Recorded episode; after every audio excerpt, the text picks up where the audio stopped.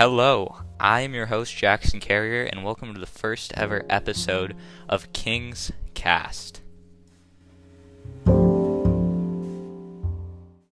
Today's episode of King's Cast is sponsored by Go Outside, a great way to relieve stress and get some fresh air.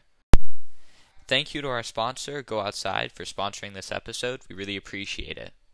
Now, today's topic of discussion is the book on Writing, a memoir of the craft by the great author Stephen King.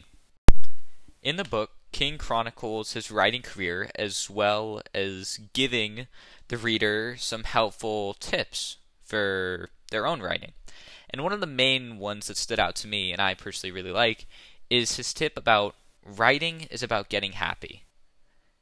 A tip that applies to everyone.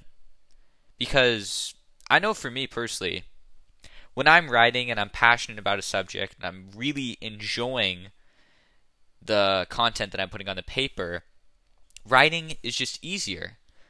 I can communicate my ideas more impactfully to my audience, and my ideas and thoughts flow more freely.